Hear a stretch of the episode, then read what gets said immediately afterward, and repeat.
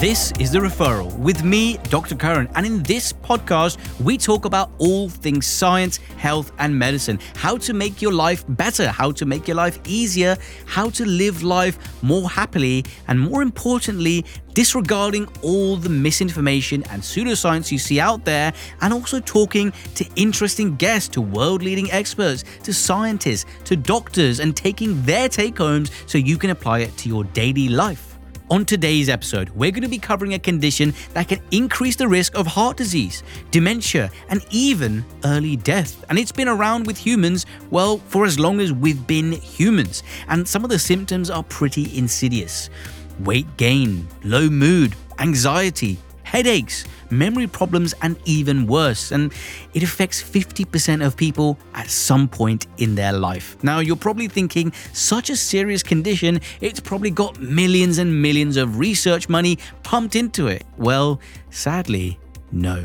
This is the menopause and perimenopause state. And today I'm going to be joined by British GP Dr. Louise Newson, who is a menopause specialist, and she's helping to improve education around the perimenopause and menopause and hopefully destigmatize this crucial condition. What are the risks of not taking HRT? And that's what we're not talking about. Mm. Why is no one thinking about their hormones? If you think when someone's pregnant, nine months of their life, the amount of investment we give to pregnant women is brilliant. But we should be doing that more for other women. We shouldn't just be making them invisible. I'll be answering one of your questions in Crowd Science. If you have a burning desire to get in touch with me and ask me a question, drop a note at thereferralpod.com. Also, in the run up, if it ducks like a quack, the bit where we debunk nonsense, myths, and general useless information. But first, you know what time it is. What the health? What the health is going on in the wide world of science, health, and medicine? What the health? This is groundbreaking stuff, and it might sound a little bit dystopian. Bear with me now. Synthetic embryos are here. Scientists have created synthetic embryos using stem cells that bypasses the need for sperm cells or even eggs. So why are scientists growing these synthetic embryos? Don't worry, it's not to grow a farm of lab-grown babies, rather it's to explore the impact of genetic diseases and do a bit more of a deep dive into the earliest stages of human development. Now, before you get worried that we're going to be messing around and experimenting with babies, these are synthetic embryos and they cannot be used clinically to be implanted into wombs. They do not have a beating heart, they do not have any structures resembling the brain or a gut or anything like that at all. But they do contain the same cells that would eventually go on to develop into the placenta, the yolk sac, and the embryo itself. The problem here remains an ethical and legal one because the pace of the scientific development and research has been so fast, scientists haven't had time to draw up ethical guidelines, legal guidelines, and moral guidelines as well. So the current legal guidelines in the UK and most other countries allows scientists to look at embryos and cultivate them in a lab for up to 14 days. After that point, you're not allowed to do any more. But if these synthetic embryos are not real embryos or potentially embryo like, should they then be made to stick to the same guidelines as we do for real human embryos? Who knows? This development was announced at the International Society of Stem Cell Research, and so far it's not been published, it's not been peer reviewed, so scientists are still waiting for this data to be made available so they can comment with a bit more authority. So it's still just a bit of a buzz right now. We need more details. Okay, this one might make you cringe and not in a fun way. One man has broken a world record you never want to break. He's got the largest kidney stone in the world. He is the proud owner of a 5.26 inch kidney stone. That is the size of a 6 to 9 week old kitten, although slightly less cute. Kidney stones are solid, stone like objects that are made of a buildup of chemicals after the kidney has filtered them out of the blood. When people have pain with kidney stones and talk about it being one of the most painful things they've ever experienced, the kidney stone, that phrase is a bit of a misnomer. The most common type of stone that's in the urinary tract are called ureteric stones, not kidney stones. Your ureters are the pipes which connect the kidneys to the bladder. There are very thin pipes which, you know, measure a few millimeters in diameter. So naturally, if you've got something which is bigger than a few millimeters, it's going to cause a hell of a lot of pain. Now, usually you can pass these kidney stones or ureteric stones on their own if they're probably 5 6 millimeters in size, although sometimes you may need a medical intervention for those. If they're any bigger, like this guy, 5 inches, that's gonna need surgery. Although, according to one study, there is a slightly more fun way to get rid of kidney stones, but don't try this at home. You can ride on roller coasters. One study created a 3D model of a human kidney and then placed real kidney stones inside it and then took it on 20 rides of Big Thunder Mountain. And stones placed in the upper part of the passage were dislodged 20 times. Some of the classic symptoms of kidney stones include pain in your lower abdomen, in your loin, in your groin, sometimes even in your testicles, and maybe even your back. And you might even see some blood in your urine. It might be associated with a urine infection. So if you think you've got a kidney stone, go and see a doctor. And, fun fact, one of the most effective medications that your doctor might give you to help with your kidney stone pain is a rectal analgesia. Yes, you will receive pain relief from the bottom end. Okay, so I'm going to assume that your insides are not currently being sandpapered by kidney stones, and that's a wrap for What the Health. Tune in next week for more topical science and health news. Now, let's get on to the main topic with our guest, Dr. Louise Newson, and all things menopause.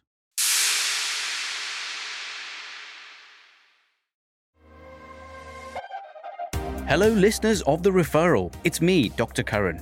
Are you tired of scouring the internet for medical answers only to end up on shady websites? Is your For You page full of TikTok experts pushing miracle weight loss drugs and superfoods? There's so many myths and nonsensical health advice out there on the internet, but on our weekly Crowd Science episodes, I'm helping real listeners like you get the truth. Subscribe to the Referral Plus and you'll get access to additional crowd science episodes every week devoted entirely to answering your questions. Plus, as an added bonus, you'll enjoy ad free listening of all our episodes. You can even try it for free. Just head over to the referral show page on Apple Podcasts and click on the try free button at the top of the page to start listening today. Have a question of your own? Visit thereferralpod.com and submit it. There is no question too weird or too awkward for me. So what are you waiting for? Don't let the internet deceive you. Subscribe now to the Referral Plus and start getting answers today. In this week's episode, we're going to be talking about perimenopause and menopause. And without further waffle, we have Dr. Louise Newson in the studio with me. Not only is she a doctor and a menopause specialist, but she's helping to provide free, science based, evidence based information around the menopause to help women improve the education and their own health around this period of their lives. So I'm so excited to have someone like this talking about a crucial topic.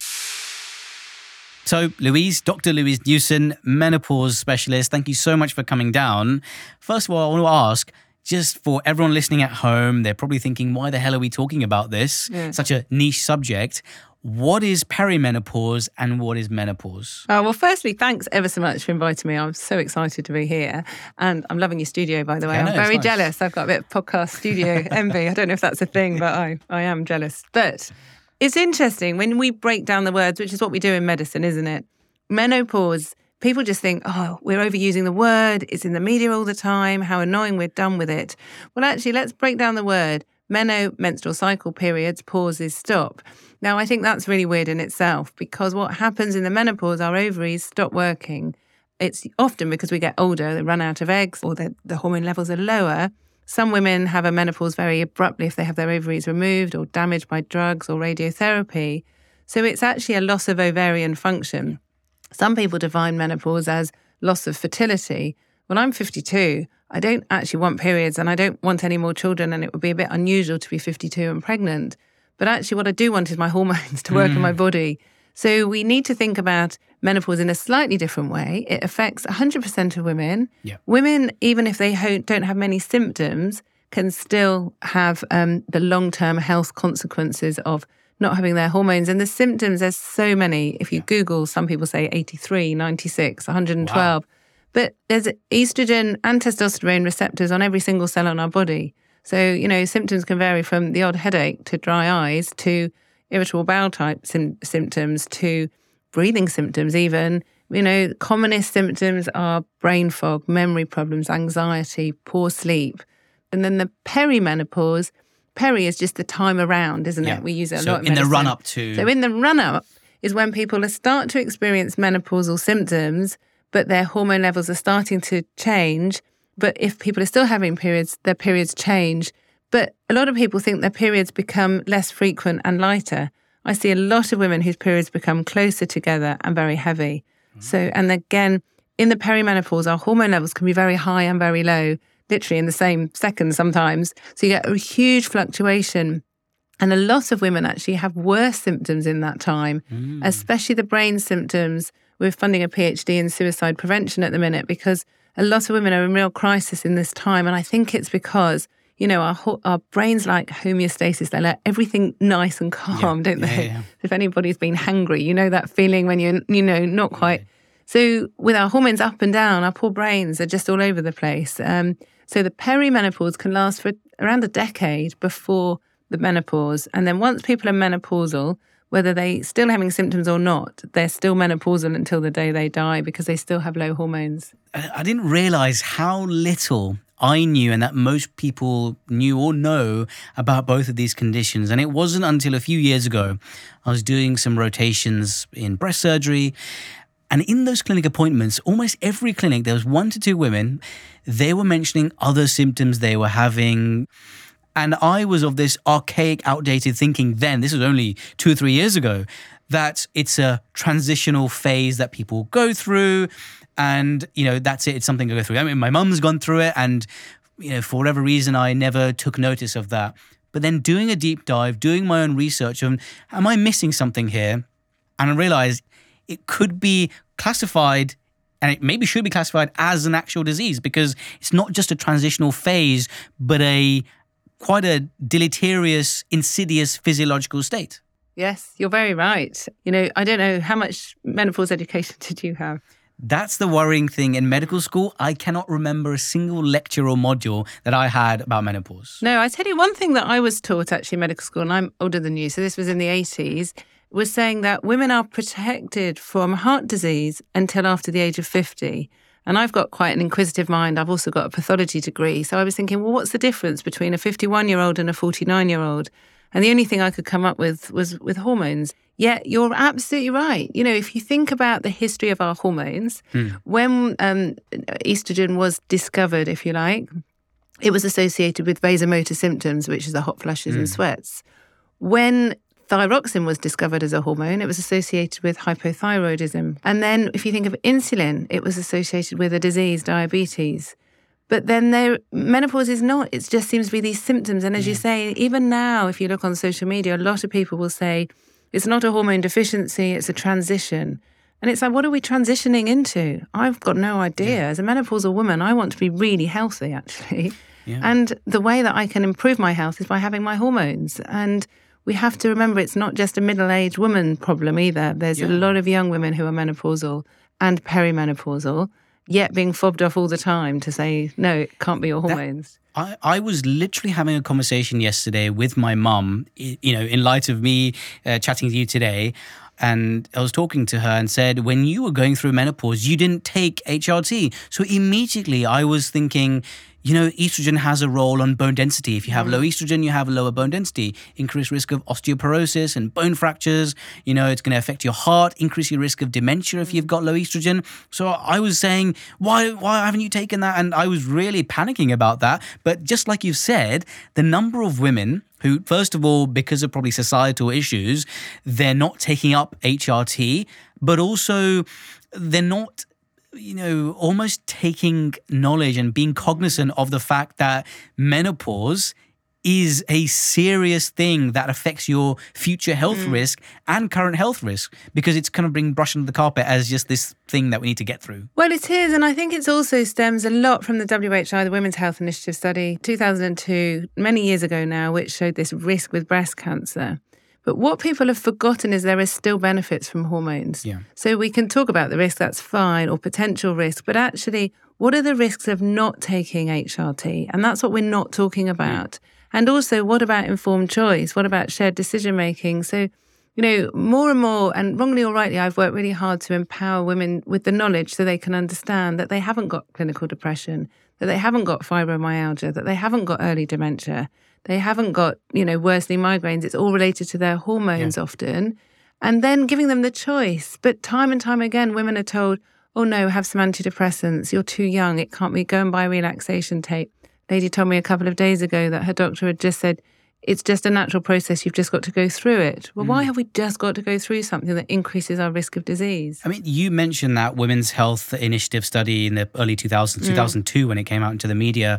And I think there hasn't been um, another paper, a landmark paper, which has ruined the lives potentially of so many millions of women more than that. And mm-hmm. I, am a sucker for stats and particularly mm-hmm. bad stats. Mm-hmm. And I often see people quoting various statistics on social media about this can increase X, Y, and Z by 10% or whatever. But actually, in that study, the increased risk of breast cancer and blood clots that they noted from the group which had HRT, the absolute risk was six in a thousand. And in the non HRT group, it was five in a thousand. So the absolute risk is non significant, but the relative risk that yeah. they put out there was 10%, 25%. So that turned women and doctors away from prescribing HRT for millions of women. Yeah. And who knows what the cost was to the healthcare providers, but also to the individual women who had maybe lost life yeah. years. But it's all about breast cancer. We know since 2002, the incidence of breast cancer has increased mm. because of other factors, mainly obesity as well. Yeah. We know obesity can be, contribute to many cancers. A lot of women I see are putting on weight because they're so tired, their comfort eating, their metabolism changes mm. without their hormones. And also, they're not exercising, they're drinking more wine. So they've got more modifiable risk factors for yeah. breast cancer. And actually, I'm a menopausal woman, but I've got a brain. I can decide what I want to do. I am more worried about osteoporosis um, because I've seen so many people with osteoporosis of their spine. I'm actually quite worried about dementia. And I've made an informed choice that I want to take HRT. I also, without HRT, I couldn't work. I, I was literally looking at patients thinking, I can't remember what you've told me. I can't remember drug doses. I'd be looking at my examination couch thinking, I just need a nap. And I was only working one day a week as a GP. So, you know, as the government are telling menopausal women, reduce your hours, have flexible working, work mm. from home. Well, you know, less less hours means less pay, less income to the family. More and stress. Yeah. And actually, I've worked really hard to be a doctor. I don't want to have a second rate job that isn't suited to my professional career. Yeah. Why isn't it at the top of the conversation rather than us having to have a podcast to then you know destigmatize it? Well you know i was as you know i was just chairing um, a, a conference. It was women's health um, session this morning and i just had to give an address. So i was reflecting the last few days. What can i talk about? And actually what i did talk about was um, medical gaslighting, which is what's happening, misogyny. But also, if you think back about the word hysteria, mm. you know, hysterical, but also hysterectomy. Yeah. So if you look back in the history of women, which is always fascinating, isn't it? We people thought that our, our wombs were a cauldron. The, know, the wandering womb. The wandering womb, and the treatments that people had for that. And, yeah. you know, they were quite barbaric treatments. But in my clinic, I, I can't even begin to tell you how many people I've seen that have been given quite heavy duty antipsychotic medication. Recently, I've seen a few that have been given ketamine infusions for their treatment resistant depression, in inverted commas, but no one's thought about their hormones. But I think some of it is because it's a female problem, mm. and actually, people are scared of strong women. Women who take HRT, especially when they take testosterone as well, you know, we stand up for ourselves a bit more. We we are contribute more but actually, that is a good thing. You know, men do need women as well. Yeah. Um, and I really worry about women who haven't got money, haven't got English as their first language, yeah. can't speak for themselves. We we know more and more, as you do as a doctor, with chronic diseases and you know areas of deprivation are really struggling with heart disease, with mental health, with obesity. These women are just being told, "Oh, you will feel like that because of your where your life age related. Of course, but actually, why is no one thinking about their hormones? I think uh, you know we were talking a bit before about you know you're worried about the risk of dementia, etc. You know, when it comes to dementia and Alzheimer's, they often say, you know, actually the disease process starts decades before. And, you know, the perimenopause and even before, pre perimenopause, probably the disease process or that kind of decline into that physiological state would maybe start several years before that average age of 51. Mm. So, in your experience and expertise, what would someone be able to do to just to optimize their hormones and themselves in the run up to that before they're at the stage where they need HRT? Yeah, so you don't want to wait till you're too late. No one gets a medal or a badge for suffering or for being menopausal. And as you know, the diagnosis of menopause is weird because it's a retrospective diagnosis. You have to wait a year until your last period. 12 months of no periods. I mean, that's madness because then it's defining menopause as something to do with our womb um, rather than what is going on with our hormones. So the perimenopause, as you say, can last many years before. And so one of the reasons I developed the free balance app is that people can monitor their symptoms. And I really strongly feel that every six months, any woman of any age should be monitoring and looking at their symptoms. And of course, many symptoms can be due to other things. They can be just due to life stresses or they can be due to other diseases. But if someone's getting changes in symptoms with no other apparent cause, then we as individuals should be thinking, or could it be our hormones? And we know from the evidence the earlier women take HRT, the better. And so it shouldn't really be HRT. It's not replacing, it's just mm. topping up. So it's just hormone support treatment, really. Yes, support, exactly. Derived from yam plants, really safe, same structure as the hormones we produce when we're younger. So a lot safer than the contraceptive pill, of course. And then women should really consider just topping up a bit. So if they've got even PMS and they're getting mm. that dip just before their periods, well, just take a bit of estrogen then. You know, think about testosterone as well, maybe progesterone, and then you just gradually increase with time. So what you want to do is sort of morph into the menopause without symptoms, because we also know as soon as your your hormones start reducing, that's when you've got this increased risk of inflammation Yeah. and this inflammatory conditions that occur, all the diseases that we know are associated with the menopause.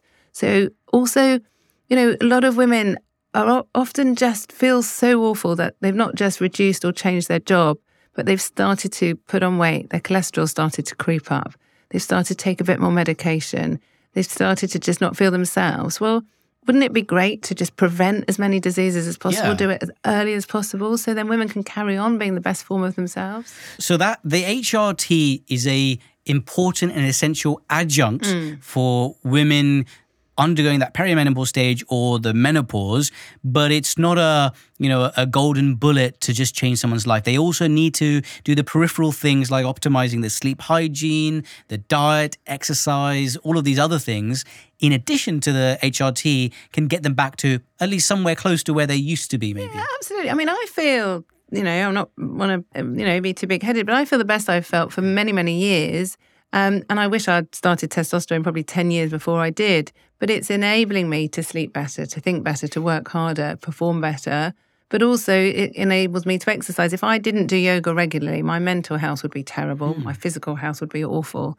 You know, so there's no point me taking HRT and having, you know, whiskey on my cornflakes every morning and McDonald's every evening. I've got to be thinking in a different way. And we need to, I think, as healthcare professionals, really help people think, well, you're perimenopausal or menopausal. You might have the next 30, 40, 50, 60 years if you're young when you're mm. menopausal. How are we going to help you? You know, if you think when someone's pregnant, nine months of their life, the amount of investment we give to pregnant women is brilliant. But we should be doing that more for other women. We shouldn't just be making them invisible and thinking, oh, they're menopausal, they'll transition through it, and never mind, it doesn't really matter. What What do you feel? I mean, this whole topic of menopause and perimenopause is still taboo, even though it shouldn't be. And when you're treating your patients with these things and giving them HRT, uh, what's the kind of feedback you face from colleagues and other people? Because you know you're more well known now than you were, I would say, five years ago. You know, particularly with the rise of social media, and you know you're advocating for all of these things, which are fantastic. But there will be some, you know, pockets of people who are thinking, "What the hell are you doing?" Yeah, and they do. In fact, a patient um, I had to speak to, that's why I was late today, Yeah. because um, she got phoned up by the chief pharmacist from her practice and said, This is absolutely outrageous. I don't know why you're going to that clinic. It's really dangerous. You should not be doing this. Do you realize that you're putting your life at risk because you're on a higher dose of estrogen and we're never going to prescribe that for you? You can go back to that social media doctor who runs a big private clinic. She's actually a really clever woman. And she said, I had complete informed consent. I know what I'm doing. I know these hormones are biologically active and help my, the way that I function and work and improve my future health. And, you know, I really shocked actually the more that I do and the more that I expose myself that it's actually the healthcare professionals that some of them, it's a minority, are really quite nasty on social media. And when I opened my clinic um, four and a half years ago, every week we'd have letters of complaint from GPs to say, How dare you? What are you doing? Da, da, da, da. But it often comes from a place of ignorance. And usually those GPs I'd phone up and say, Oh, what are you worrying about? Oh, there's a risk of clot, whatever. So, oh, no, did you know? Oh, no, I didn't. This is great. And as you might know, we've developed a free education training program that's had over 30,000 downloads now, Yeah. which has been great. So those numbers of complaints, if you like, have reduced. But more recently, they've gone up again because people are sort of trying to get at me. There's various things in the media. And I feel it's such a shame because it does come from misunderstanding and actually lack of professional curiosity. But then the other thing I think we always have to think about is our patients are the most important thing. That's why I'm sure you did medicine. I did medicine because I'm caring. Yeah. So if people know that there might be risk, but they still want, you know, you do risky surgery, there are risks with everything that we do. Mm. Risk versus benefits is and, the and that's really important. You know, we've got to involve the patients, haven't Yeah, we? exactly. We've gone from that didactic conversation to holistic, and it's a conversation that we need to keep having. We absolutely do. And it really saddens me when I've been to quite high level meetings where they've said, we're overprescribing HRT, the pendulum has swung the other way, we need to reduce and rein these people in, we need to reduce this media attention of the menopause. And I'm saying, well, there's now 16% of women who are menopausal taking HRT. That's still the minority. In areas of deprivation, it's as low as 2%. So I don't understand. They say, well, we don't think the percentage should be more. And I keep saying, I don't care what the percentage is. I feel very strongly that 100% of women who want to take HRT should be allowed it.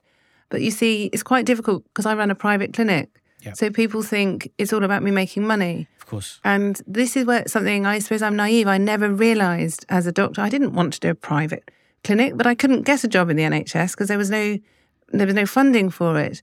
But actually, we're doing it because we're helping women from all ethnicities and all backgrounds. And a lot of our profits are going to fund Balance App, which has had a million downloads. It's free. Yeah. It could only be free if we made some profit through the clinic.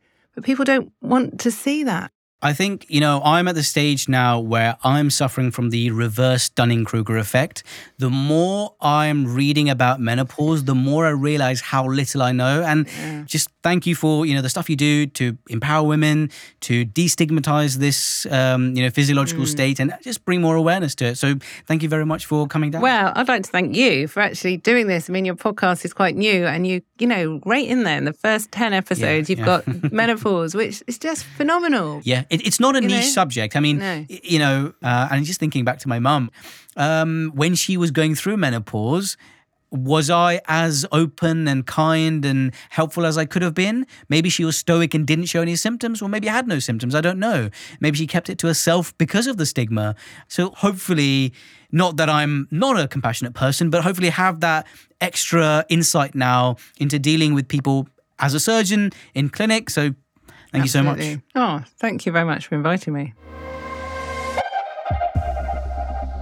So, Louise, you've got a question for me. I don't know what it is, but go for it. So I wanted to ask, you know, did you really believe that you would be doing as much social media? But also, were you surprised how it's bringing out some of your personality? Because I was really touched actually when I was obviously looking you up.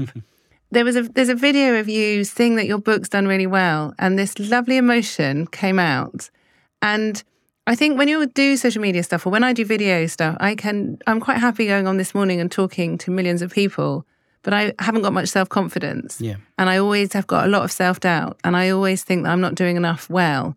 And I look at you, it's so amazing on your TikTok and social media. You've got so much presence. And then suddenly you look very vulnerable. And is it bringing out, do you mind bringing out this different side of you? Or is that something you'd expected?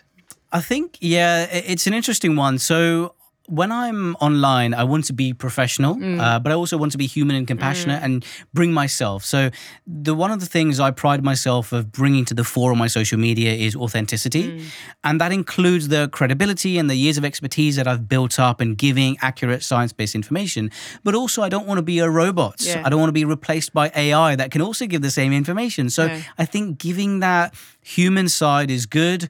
The risk of bringing a lot of your personal life into social media is you have these parasocial relationships with your audiences and you know you're judged sometimes on every little thing you do mm. uh, you know sometimes uh, if i on instagram if i put a story of there's something i'm eating I might get a reply like, should a doctor be eating X, Y, and Z?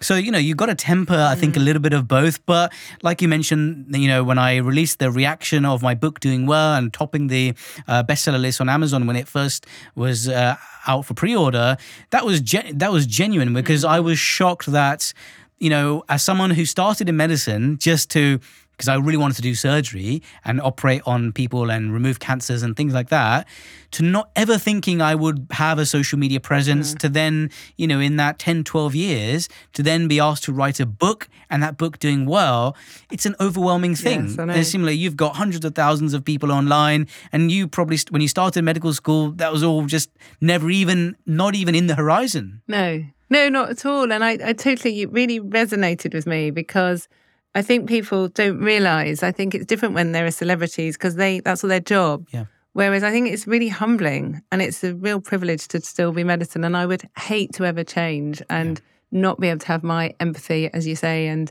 emotions, because then I think you miss things. And yeah. I think we're, we're really good, aren't we, in medicine to just have this sort of gut feeling about people. Mm. And, and that's really key. So it was just lovely to see that come across. Yeah, so no, don't, don't change. You. No, no, thank you so much. Thank you.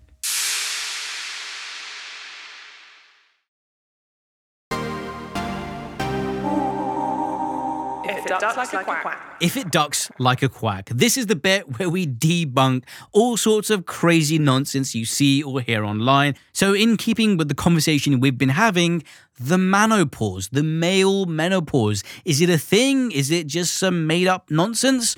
Well, Yes, it is mostly made up nonsense by the media. Who else? The media love to make these catchy, viral, clickbaity headlines, and let's dive into some of the science as to what they could be talking about. So, in women, as we've talked about in this episode, there is a steep drop off in certain hormones, progesterone, estrogen, that happens around the age and leading up to the age of 51 in men, the key thing is that testosterone in men peters off slowly. We're talking about a rate of decline of testosterone of 1 to 2% per year after the age of 30.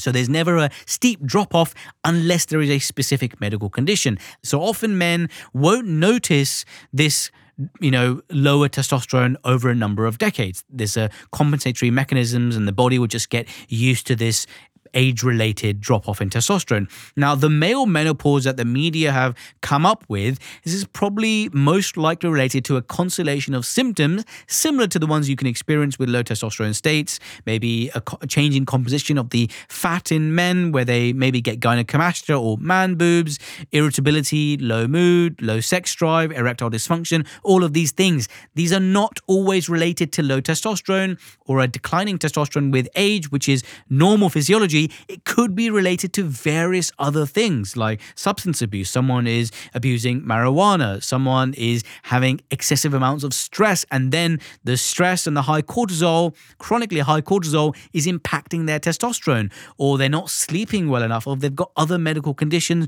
or medication they're on, which are producing some various zany side effects. So there's a number of things which could account for these male menopause symptoms, but the word terminology male menopause or the menopause is total misinformation. And it's important not to compare this menopause or a constellation of symptoms, which may be due to various other causes, with the female menopause or perimenopause, which is a serious condition and affects future health risks as well, as we've thoroughly explained in this episode. Now, a myth around one of my favorite topics, and actually a topic we're going to be covering next week sleep napping, siestaing, long snoozes, power naps. I love them all. Now, one of the myths I constantly get asked by people, get told by people, see online is that your body can get used to a lack of sleep. Now, one of the most dangerous things about poor sleep is that it can affect every organ system in your body. And over time, if you're chronically sleep deprived, you build up sleep debt. And sleep debt is something that you can never pay back. You can never compensate for days, weeks, months, or years of poor sleep. You can only draw a line in the sand and say, all of those years of poor sleep have done the damage to my body. I can just now try to limit the damage going forwards. All of us are biologically, genetically hardwired, depending on our circadian rhythm and these clock genes that we have in cells in our body, to require a certain number of hours. Now, for some people, they may be able to get away with six and a half hours. That's probably the rarity, but most people probably require somewhere in the range of seven to nine hours. And the best way to figure out how much sleep you need is actually not to use an alarm clock or anything and just go to sleep when you feel tired and wake up when you naturally want to wake up, when your body naturally wakes you up with its natural internal alarm clock, the spike of cortisol in the morning, and then just figure out how much sleep that is. And that is your ideal sleep pattern. If you're forcing yourself to wake up with your alarm in the morning and binging Netflix or anything at night and then delaying your sleep pattern, there's a very, very good chance you are having an awful sleep pattern your body needs a fixed number of hours that is unique to you. So, that is an absolute myth. Your body never gets used to a lack of sleep and it probably hates you. And this next myth is one that's been going crazy viral on TikTok salt water flush to clear your intestines. Now, definitely never do this. Salt water is not something you should drink. You don't drink ocean water, so you shouldn't do a DIY salt water flush at home, which is basically the human biological version of drain cleaner for your intestines. Now, aside from the fact that it tastes horrific to drink salt water and there's more than a fair chance that it will make you vomit, there's also the risk of dehydration because when you drink salt water or something that is hypertonic in that way, has a very high salt concentration, then all of the water from the surrounding cells will be drawn into your bowels and it will just cause an explosion of things the other way. And it wouldn't be a conversation if I didn't talk about gut bugs as well. If you're constantly drinking salt water and rapidly flushing things out the other end, so you've got molten arse fire, you're also potentially changing the balance and composition of gut bacteria that are constantly being flushed by all this salty water. So you might be thinking you're flushing away the toxic colonic matter inside your intestines, but actually, you're making your gut bacteria potentially a lot worse.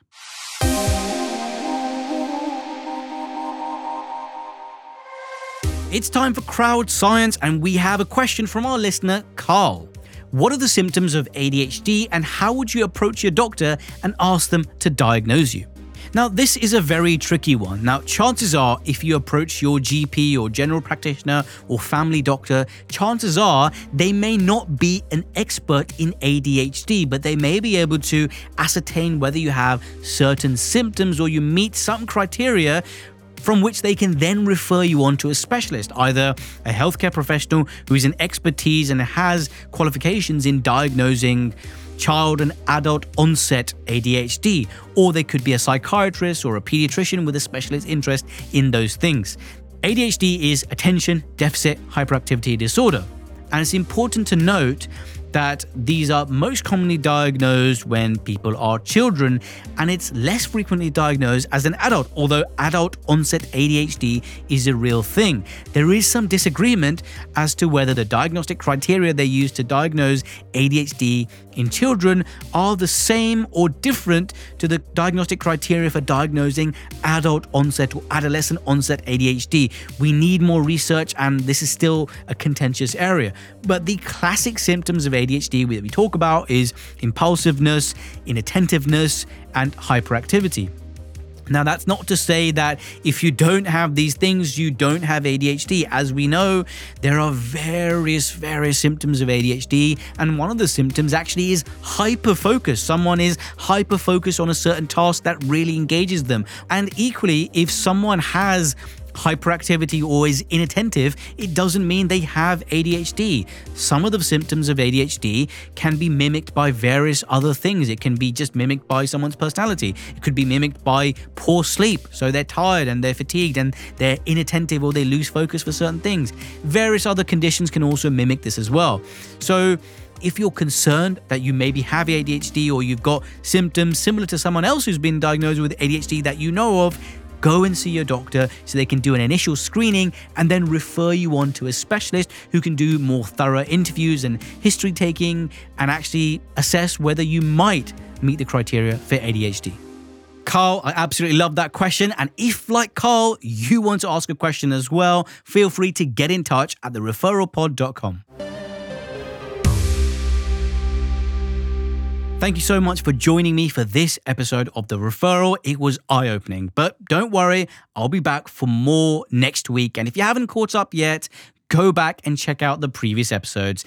And if you enjoyed any of the content that I'm putting out, make sure you give a rating. Thanks for listening to this episode of The Referral. I am a real doctor, I'm a real surgeon, but it's important to know if in need, please contact your own personal doctor. Nothing on this show can replace or provide additional specific medical advice that you would receive from your own doctor. This has been a Sony Music production. Production management was Jen Mystery. Videos by Ryan O'Meara, studio engineer Matias Torres, music by Josh Carter. Grace Lakewood and Hannah Talbot were the producers, and Gaynor Marshall is the executive producer. And special thanks to Chris Skinner.